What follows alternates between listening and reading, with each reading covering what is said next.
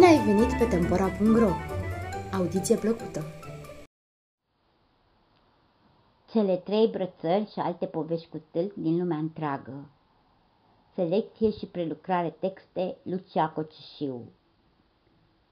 Din aceste povești, copiii vor învăța cum să fii modest și cumpătat, nu înfumurat și lacom, despre cum să fii solidar cu cei aflați în nevoie, nu egoist, despre cum să fii corect și generos, nu viclean și zgârcit. Astfel ei vor deprinde o serie de învățături care își vor pune amprenta asupra conturării caracterului lor și vor ști să separe binele de rău, învățând încă de mici care sunt adevăratele valori. Șoarecele de la țară și șoarecele de la oraș. După la Fontaine. Un șoarece mândru și tare închipuit care trăia la oraș, se hotărâ într-o zi să meargă la țară la un prieten de-al său, care îl tot invita la el de ceva vreme. Zis și făcut, împachetă repede ce avea de dus cu el și se prezentă la ușa prietenului său, care locuia sub pământ în apropierea unui lan de grâu. Bucuros de oaspeți, șoarecele de la țară întinse pe dată masa pentru distinsul său prieten și îl ospătă din cămara sa cu boabe de grâu, porumb și mazăre. Șoarecele de la oraș ronțăi o vreme boabele pe care prietenul său le așezase cu dărnicie pe masă, dar nu păru prea încântat de ele. Hei, prietene, îi spuse el la un moment dat, ar fi bine să-mi faci și mie o vizită la oraș, să te ospătezi așa cum trebuie. Nu degeaba ești tu așa de slab și de amărât dacă mănânci numai boabe.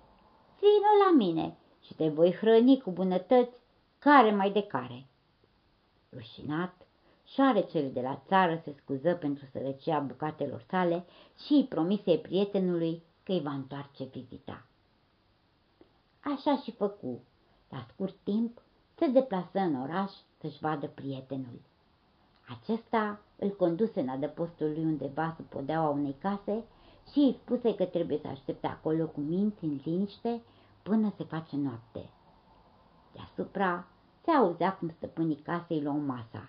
Apoi, dintr-o dată, se făcu liniște. Acu e momentul, îi spuse șoarecele de oraș celuilalt și ieșiră printr-o gaură din podeaua în sufragerie, unde masa era încărcată cu ceea ce mai rămăsese după cină. Într-adevăr, odată cocoțat sus pe masă, șoarecele de la țară nu mai știu ce să apuce întâi și întâi, atâtea bunătăți erau acolo.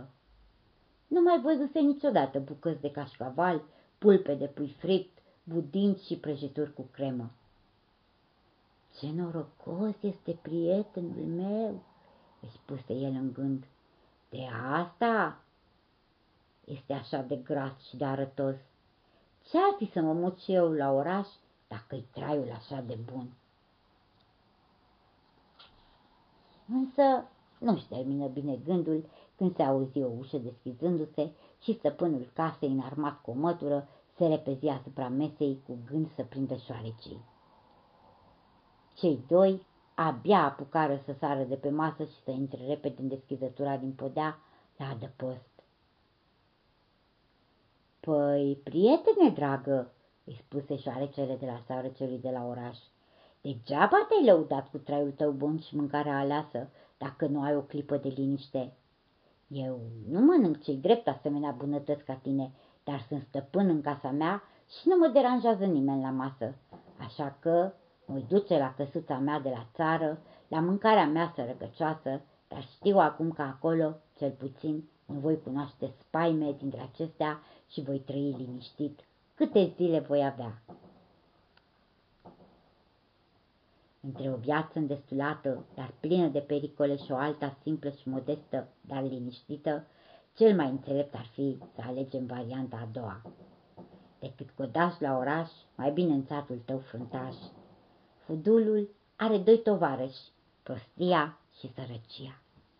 Această poveste este apărută la editura Antea și poate fi achiziționată de pe site-ul editurii www.edituraantea.ro